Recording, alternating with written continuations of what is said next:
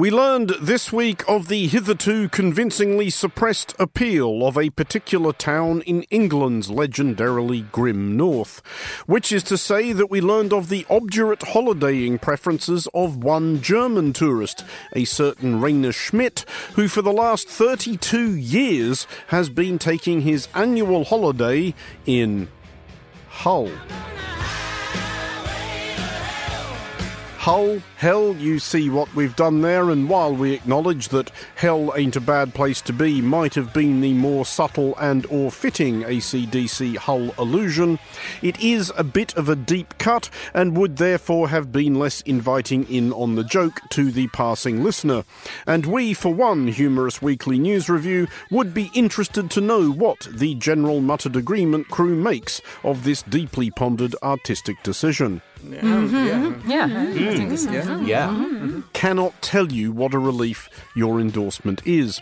We learned that Herr Schmidt had become entranced over the decades by, it says here in loftily impartial journal of record, the Hull Daily Mail, Hull's kind people and the beautiful countryside surrounding the settlement. We did also learn, however, that while Herr Schmidt proclaims himself fond of traditional English breakfasts, he is unimpressed by the local sausage, which he skips in favour of an extra bacon ration. It's just as well he doesn't bring his own sausage from his native Bavaria, perhaps in some sort of special portmanteau, Oh no. as that would obviously be a worst case scenario. Anyway, sticking with the subject of people subjecting themselves repeatedly to the same futile ordeal in the expectation of different results, and no, we're not talking about listeners to these monologues, From an outside point of view, these last few weeks probably look like total chaos.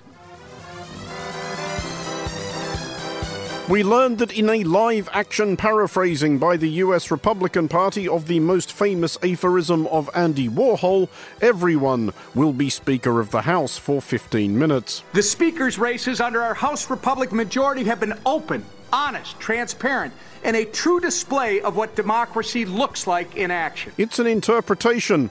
Speaking there is House Majority Whip Tom Emmer, and we learned that this would be about all the speaking he'd be doing, as his own tenure as Speaker designate lasted from just after lunchtime on Tuesday to shortly before dinner. He was the severalth candidate to be put forward before the Republicans decided he might be too broadly sane for their purposes, whatever they even are, and finally settled on this guy. This time it's Mike Johnson of Louisiana, a former talk radio host, a lower ranking member of House Republican leadership, serving his fourth term.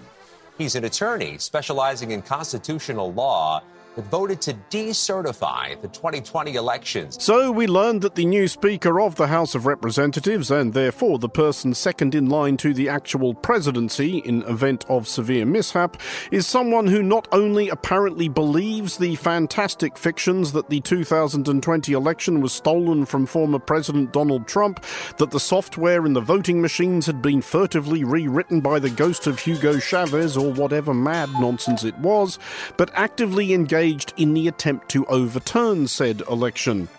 This should all go absolutely fine, nothing to worry about, wouldn't have thought.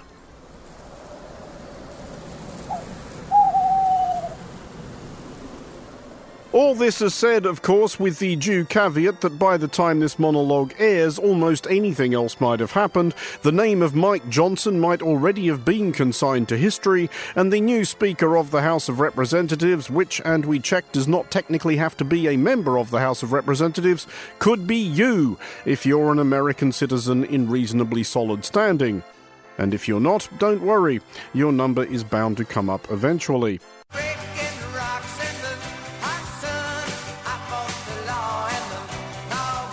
But we learned that one American citizen's number looks increasingly like it might actually be up. The witness just admitted that we won the trial. And the judge this trial immediately. Thank you. We learned that Donald Trump had heard enough of his ongoing civil fraud trial in New York, specifically at around the point that the judge stung him for 10 grand for violating a gag order. And we learned that Trump may have yet greater problems. We learned not only that his former White House Chief of Staff, Mark Meadows, had apparently grassed him up to a federal grand jury in return for immunity from prosecution, but that Trump's elite strike force legal team of happier times were verily queuing to usher him under the bus, as Jenna Ellis became the fourth of Trump's co defendants on charges of trying to cook the 2020 election in Georgia to plead guilty. If I knew then what I know now, I would have declined to represent Donald Trump in these post election challenges. I look back on this whole experience with deep remorse. As do democracy and common sense enthusiasts the world over. But we learned from another member of Trump's elite strike force legal team who the real villain is.